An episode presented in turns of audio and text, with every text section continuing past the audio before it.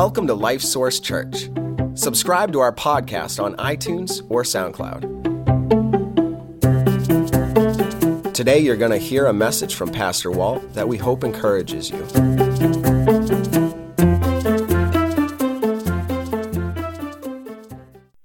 good morning. It's my calculations are right. Should be right within a day or two. I think it's 52 days till spring. All right, which is fine with me. I am ready. How many of you have ever gone on a diet? Which kind? Well, there's lots of kinds. I mean, you're not, you're trying to lose weight maybe, okay. It was amazing. The first service, I think only about a fourth of the people raised their hands, which either means they're the skinny service, or I know I said or they weren't paying attention, or they aren't being honest. I don't know which it is. But anyway, so we go on diets. Now, let me ask this question: how many of you have ever been on a diet and then stopped the diet? Yeah, I mean, stop before you really plan to. That's the idea. So, we get on a diet and we, we get all ramped up. We're motivated, right? We are motivated to lose some weight or just to eat healthy, whatever our thing is, and we're going to do it. And the first day we do it great, and the second, and depending on how, it goes for you, it might go for quite some time or might not be very long. But what happens at some point, that motivation level starts to do what? It wanes and goes down, right? And you're still doing it, but the motivation level has gone down. And what happens is you're sitting here, you're eating dinner, and you look at what you're eating, what's on your plate, and you look around at what everybody else is eating. And you've set your sights on that, and the motivation there goes what? Even farther, and then dinner's over and everybody else starts eating ice cream. Oh, with chocolate on it. Oh, peanut butter. Okay, let's don't go there. But the point is, it isn't long. If you lose sight of the mission, your mission at that point is to what? I got to eat healthier, lose some weight, And so when the motivation wanes, you begin to lose sight of the mission. That makes sense? Okay. Well, the same thing is true in our lives with the really big things that matter most, with the things that Christ has for us to do and to be focused on. And we can be very motivated about those things, but if we aren't careful, that motivation will start to go down, dwindle, and then that can lead us to lose sight of the mission. And so what I want to talk to you about today is resetting. Resetting so that you have motivation for the mission. Keeping yourself motivated for the mission. We started this series 2 weeks ago talking about a hard reset where we acknowledge that very moment we are saved, that we become slaves of Jesus. And that even though on the face of it we might say, wow, that doesn't sound good, the reality is that we all serve somebody or something. We do. And you could serve nobody better than Jesus. He is the absolute best master, and serving him builds you up, doesn't tear you down. But we are slaves. We need to understand that we should be doing what he says. That should be our pattern of life. And then last week we talked about that we need confidence to do the things that need to be done. Without confidence, we don't step out and do things. So we need confidence, but we saw in the Christian life that confidence in the Lord is dependent on our surrender to the Lord. When we surrender to the Lord, then we get his confidence, the confidence that we need to do. So the surrender is crucial, or you won't have the confidence you need. And today, like I said, we want to talk about this reset. And by the way, when we're talking about resetting, we're saying, coming to a clarity about something and making a conscious decision about it. And then working to flesh those things out, to live those things out. That's how we reset, okay? And so we want to talk about today resetting the motivation for the mission that the Lord has given us. So let's turn our Bibles to the book of Philippians, which is what we have been looking in last couple weeks, in Paul's letter to the Philippians. Did I say Philippians?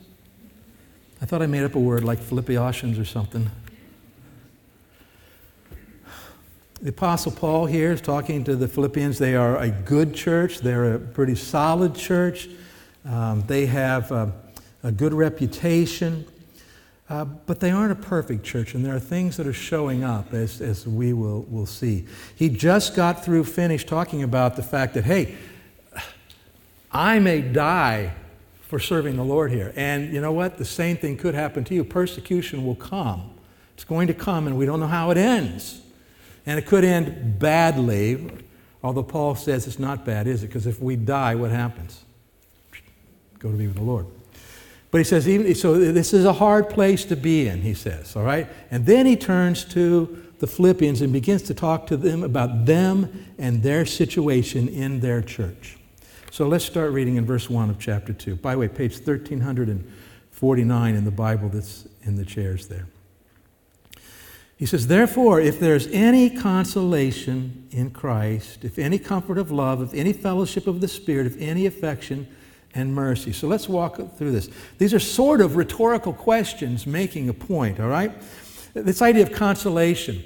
So here's been this bad stuff, hard stuff, persecution, you might die. Well, is there any consolation in Christ? And the consolation is there anything that offsets that? And I question, is there anything that offsets that? Suffering for Christ, is there any consolation? Yeah, God is going to work. He's going to do things. So absolutely there is. Is there, if any, comfort of love? Man, does the love of Christ comfort you? I am so encouraged by the love of Christ.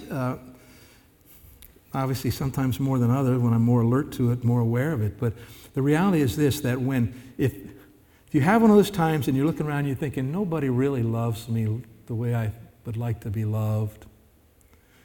But you know what? The one who knows me best loves me the most. Right? He knows me better than anybody else. And he values me so highly, values me enough to send his son to die for me. Yes, the comfort of love. And we can't even experience that amongst each other as brothers and sisters in Christ. So yes. Any consolation in Christ? Yes. If any comfort of love? Yes. If any fellowship of the Spirit. And the idea is that when the Holy Spirit, when we receive Christ as Savior, that moment the Holy Spirit comes to indwell us and He lives within us. So we have open fellowship with the Lord now. But this fellowship in the Spirit is not just with the Lord, because you have received Christ as Savior and the Holy Spirit lives in you. You have fellowship with the Lord and we have fellowship with each other. John says that in his first letter, that this fellowship in the Spirit is not just about the Lord, it's about each other. We have these relationships that are amazing, that the world does not have. The world can have great friendships and close people, but they cannot experience the fellowship of the Holy Spirit with each other, and we do. We are in this together. And then he says, if any affection and mercy, and of course those are abundant in Christ too and ought to be abundant in our relationship with each other. So just on the face of it here, ask real quick, how important is your church family then? Your church family is where you're going to experience this consolation in Christ. That, wow, yeah, even though things are hard here, man, it's good here. Your church family is where you're going to experience this love of Christ the most. Your church family is where you're going to have this fellowship relationship. It's where you're going to show affection to one another. It's where you're going to show each other mercy and understanding when someone's struggling, you know. This wonderful, amazing church relationship that God intends for us to have. And anybody besides me want that? I want that. All right. So he continues. He says, obviously all the answer to these questions are yes. He says, okay, then fulfill my joy by being like-minded, having the same love, being of one accord, of one mind. All right, let's just stop there for a moment. When Paul writes these words, he wasn't thinking, oh, I think I'll write some words that they can put in print and put in a Bible someday. He was writing to real people in real life situations. So why do you suppose he's saying, hey, fulfill my joy by being like-minded? You need to be like-minded. Let me remind you, have the same love for each other. Listen, you need to be of one accord. Why do you suppose he's saying that? You think maybe they were struggling with that? Yeah, they were struggling with that. We go to chapter 4, we won't turn there, but he says, I implore Iodius and I implore Syntyche. These were two godly, mature women in the church. He says, I implore you that you be like-minded. Because apparently they were struggling to be like-minded about things. And let me tell you, when you have two mature people in the church who are struggling to be like-minded and struggling, does it ripple out? It doesn't just affect them, does it? It affects other people. And so Paul is concerned about this church in Philippi, great church, but even though they're a great church, he's concerned because there's this undercurrent of not being like-minded, not being on the same page. And I think the concern is that we need to be on the same page with each other about all the things that matter most, right? The things we go to the Word and look, wow, this really matters. This is who Christ is. This is what Christ has done. This is how we connect with Christ. This is how we connect with each other. This is what our mission is. This is, I mean, all of these things is so important. And so if we are not like-minded, that begins to sow some seeds of discord in it. That is a dangerous, dangerous thing. And Paul is warning them about that. And he continues, let nothing be done through selfish ambition or conceit.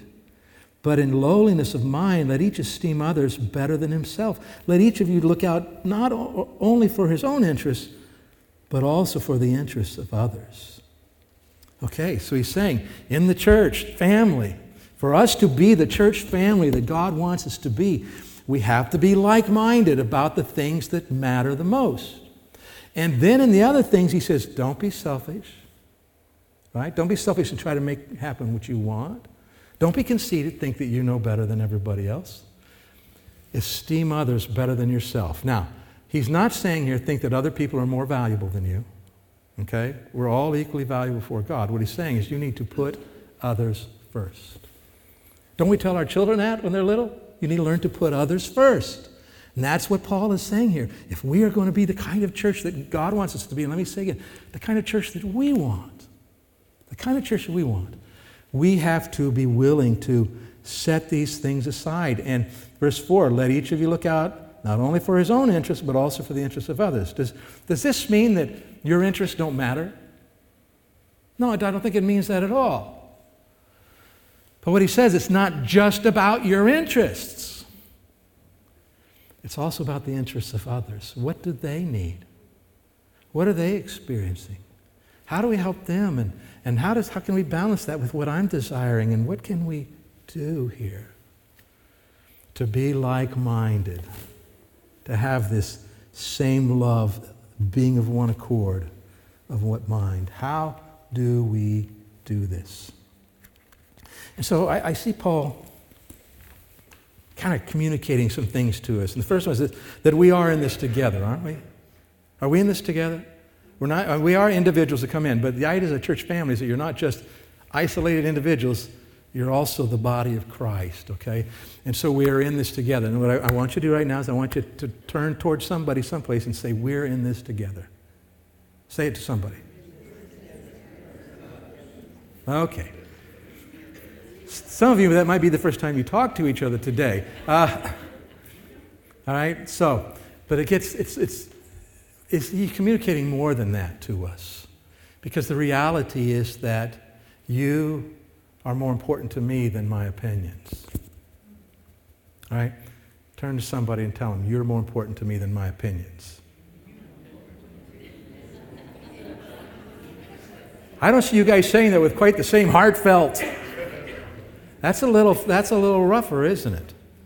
Honestly. It goes farther.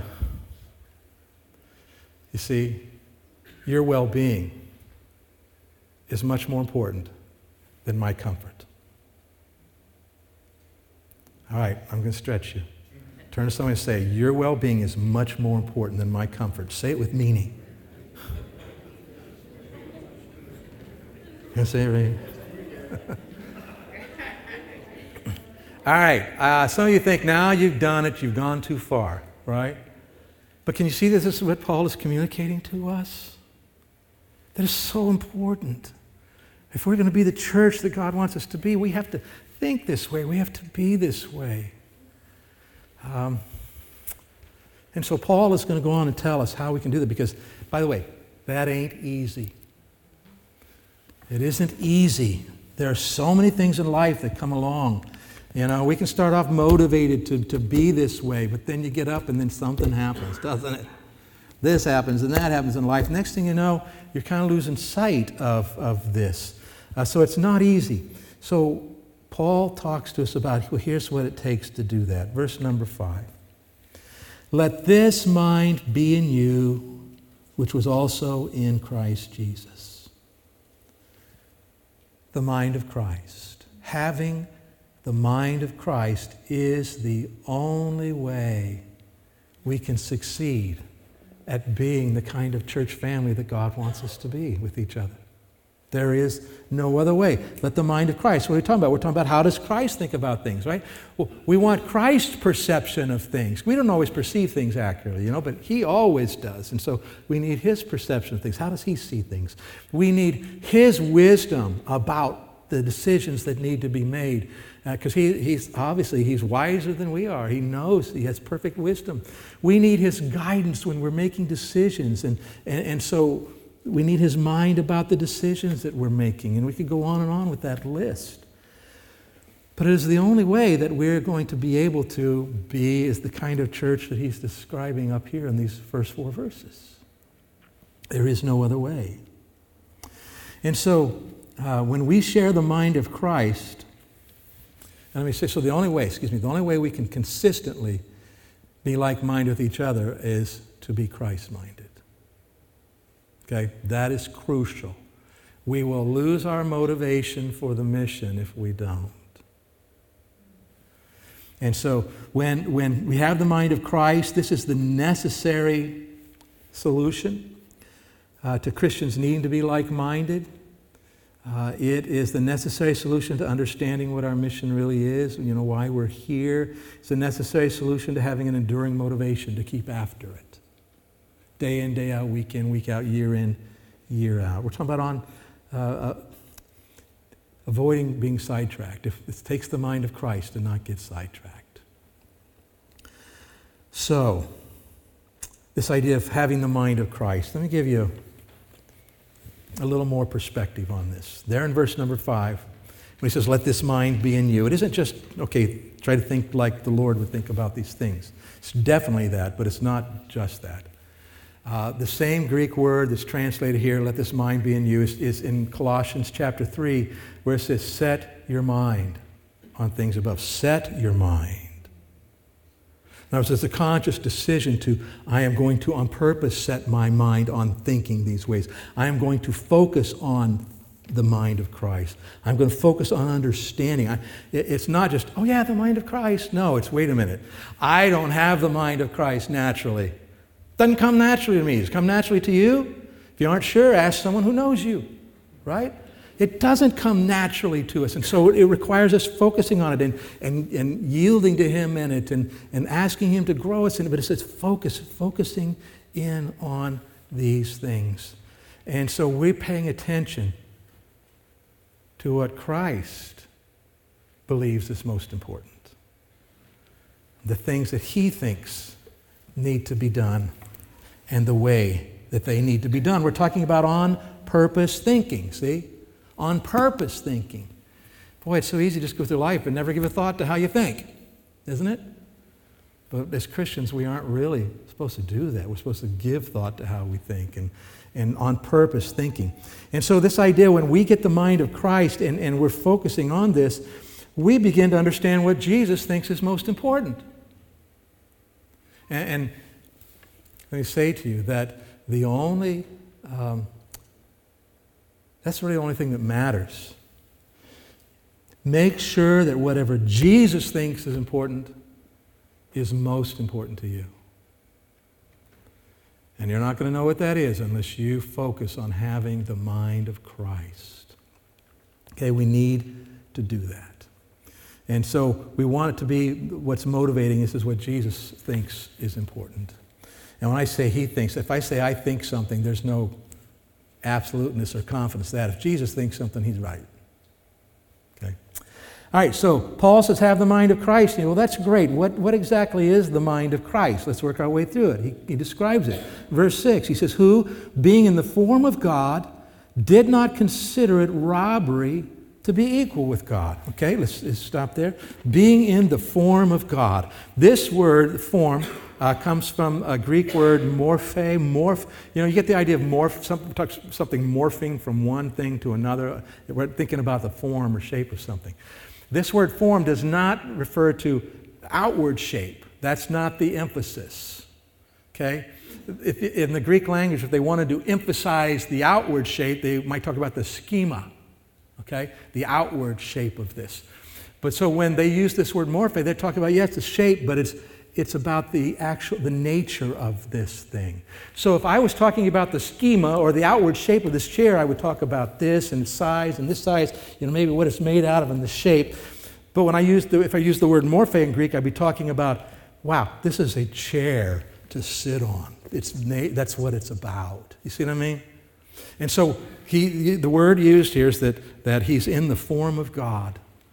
What does that mean? His very nature. He is God. That's his nature. He is God. And it says he did not consider it robbery to be equal with God. What happens when you rob somebody? Well, wait a minute. It makes it sound like you do that. No. If you rob somebody, though, what are you doing? You're taking something that does not belong to you.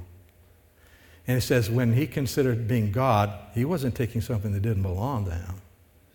It's who he is. All right.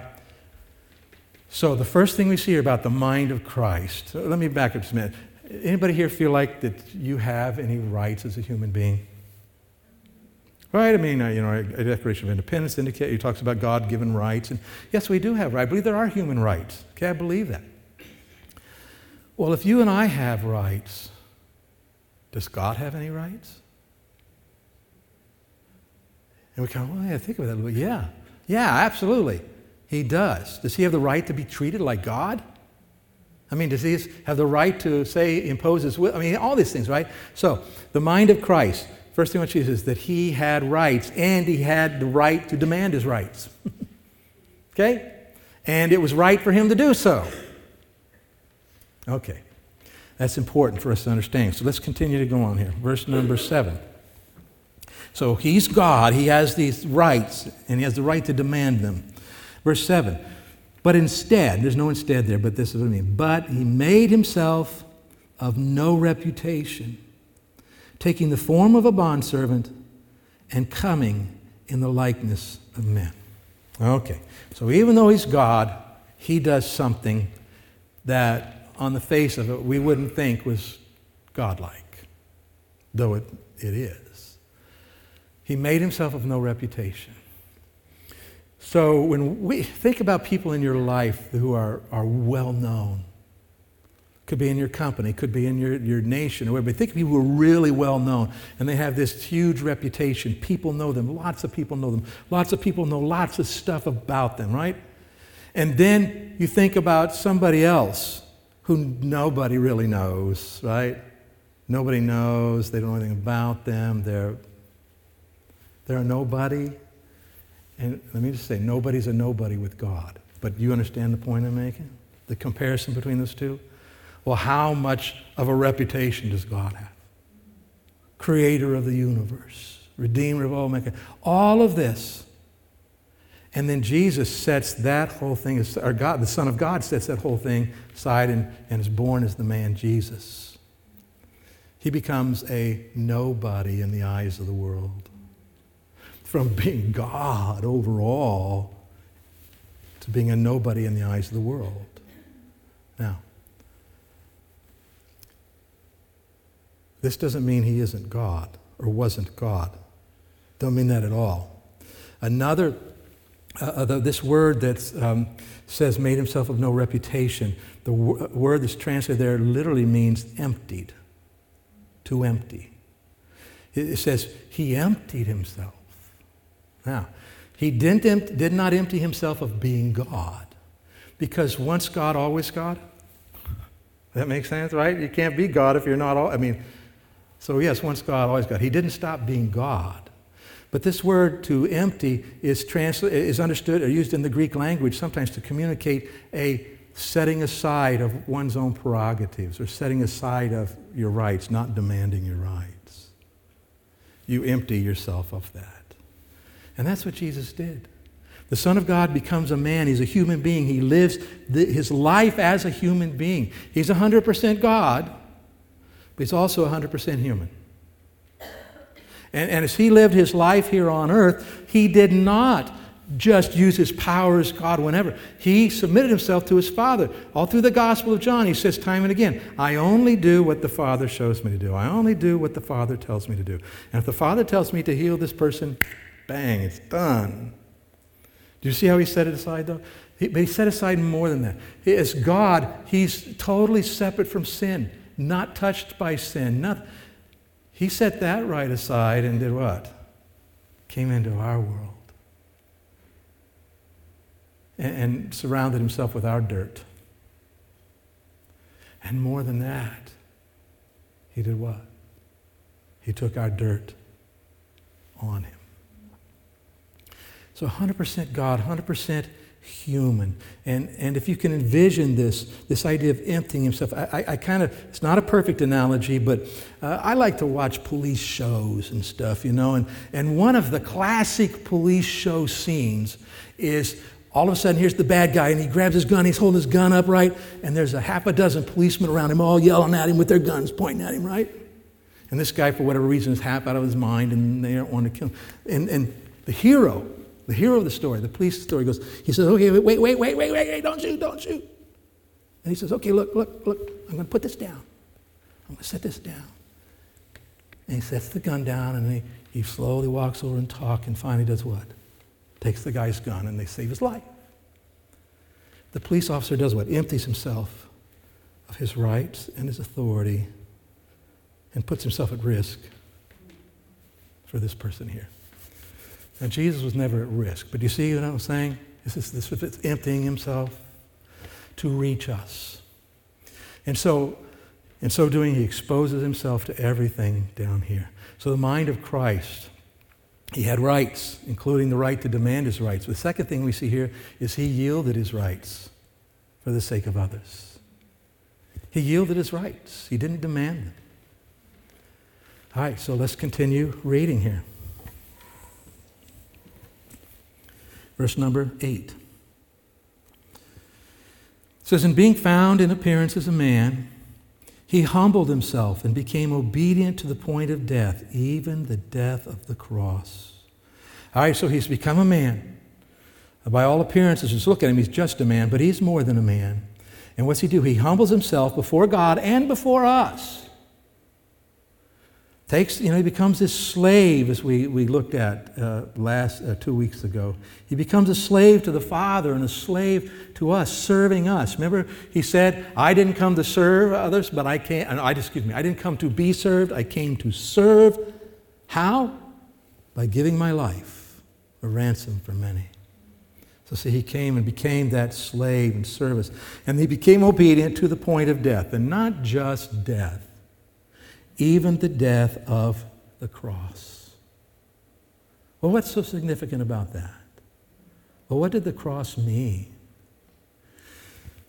In the Old Testament, if somebody was a criminal and they committed an offense worthy of death and they were hanged on a tree, that's how they described it, and we're not quite sure what that actually entailed, but it's, Jesus described as hanging on a tree, on the cross. But he said, anyone hanged on a tree is accursed of God, being judged by God. Wow. So what happened on the cross? Was Jesus judged by the Father? Yeah. For my sins. For your sins, it's overwhelming to me. That he went that far, to the death of the cross. I can't imagine that somehow the whole fabric of heaven is ripped and torn as he's crying out, my God, why have you forsaken me? He did that for me and for you, for the world. And so as we talk about the mind of Christ, had the rights, including the right to demand his rights. He yielded his rights for the sake of others. And then the third thing that Paul shows us here is he willingly sacrificed everything to reach the lost.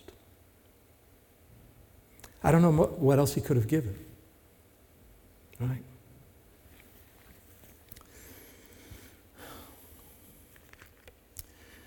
So the mind of Christ. First four verses. He says, we got a problem here. You aren't on the same page. You aren't experiencing this loving relationship. The church family is kind of feeling, it's not really where we like it to be. We want it to be different. And Paul says, it needs to be different. It's crucial that it's different. Here's your solution. The only solution. You need to have the mind of Christ. And I'll solve it because all of a sudden we're living more with a sacrificial mindset, right? It's not about me and what I'm wanting for me anymore. It's about you and us and what does God want here? And I would say to you that the church that God envisions for us is worth fighting for. I don't mean fighting each other. I mean making the efforts, putting ourselves maybe out of our comfort zones, learning to think differently, make different decisions, but it's worth making the effort for to have this church that would be just so amazing that you just feel like, man, we are just so tight-knit as family, and we're experiencing this. And guess what? That is not easy. Things happen. Things change. And all of a sudden, it just doesn't feel that way anymore. And who likes that? I don't like that. I don't think any of you do. But the idea is we have to say that that is available to us. It's going to take some effort. It's going to take work. But the only thing that's going to keep us going, keep us motivated. See, being that this kind of church is part of the Lord's mission for us. We often think mission and think out there. That's true. But part of his mission for us is to be this church family, this body of Christ that is what he wants us to be, and which I think we have deep longings for.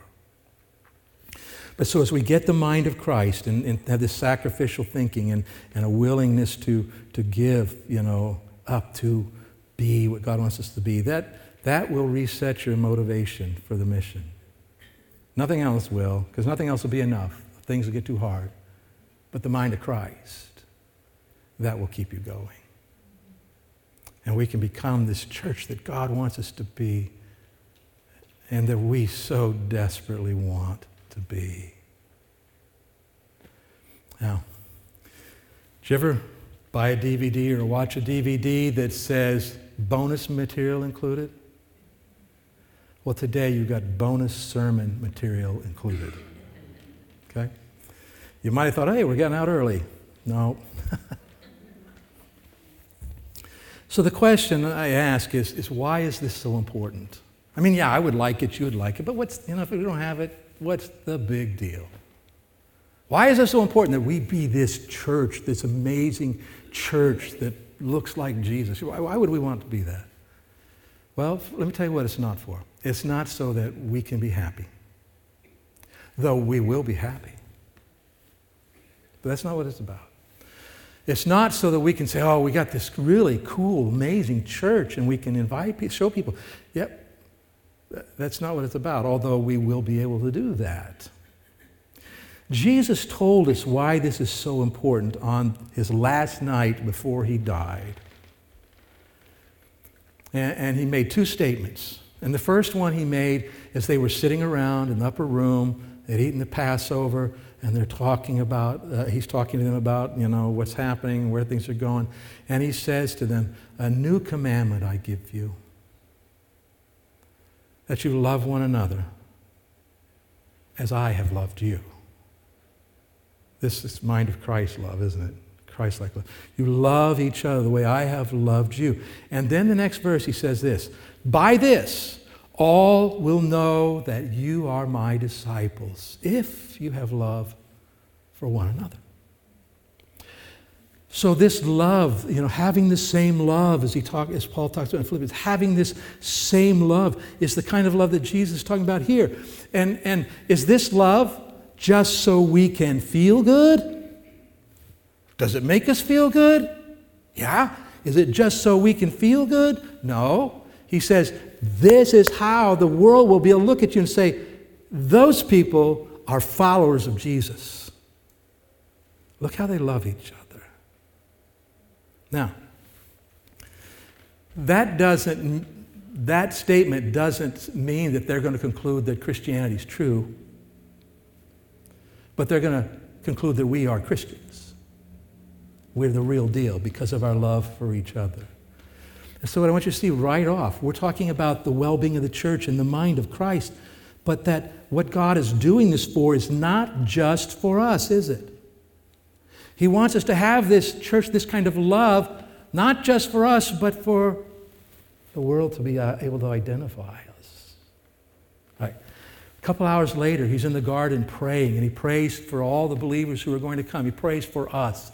And he prays to his Father, and John 17 says that they all may be one, as you, Father, are in me, and I in you, that they also may be one in us, that the world may believe that you sent me. You catch it? Yes, we need to have a oneness, this one-mindedness, this one accord, one in the Lord.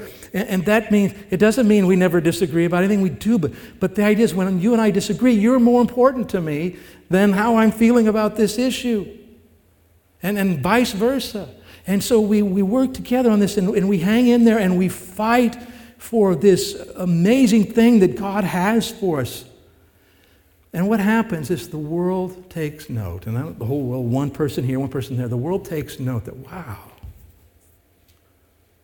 And I'm going to talk as if I'm one of them right now, okay? Wow. I don't see that anywhere else in life. The way these people do with each other. I don't see it anywhere else. There must be something to this. You see that? Maybe Jesus really did come from God.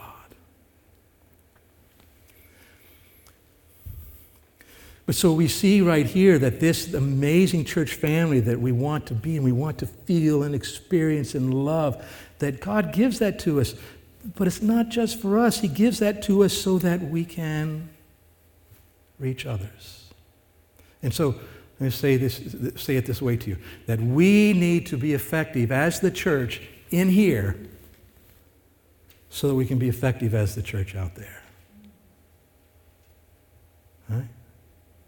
And if we aren't the kind of church that God wants us to be here, we won't be effective out there.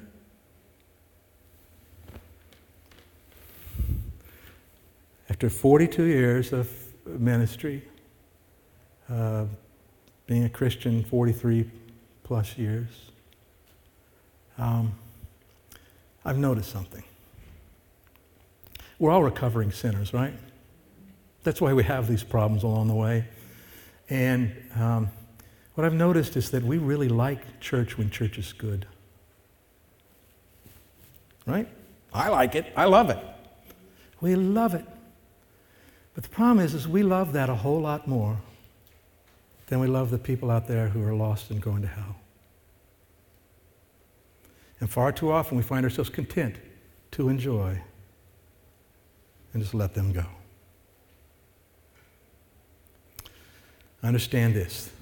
We're talking about in here, out there, that you cannot have one without the other. You cannot have one without the other.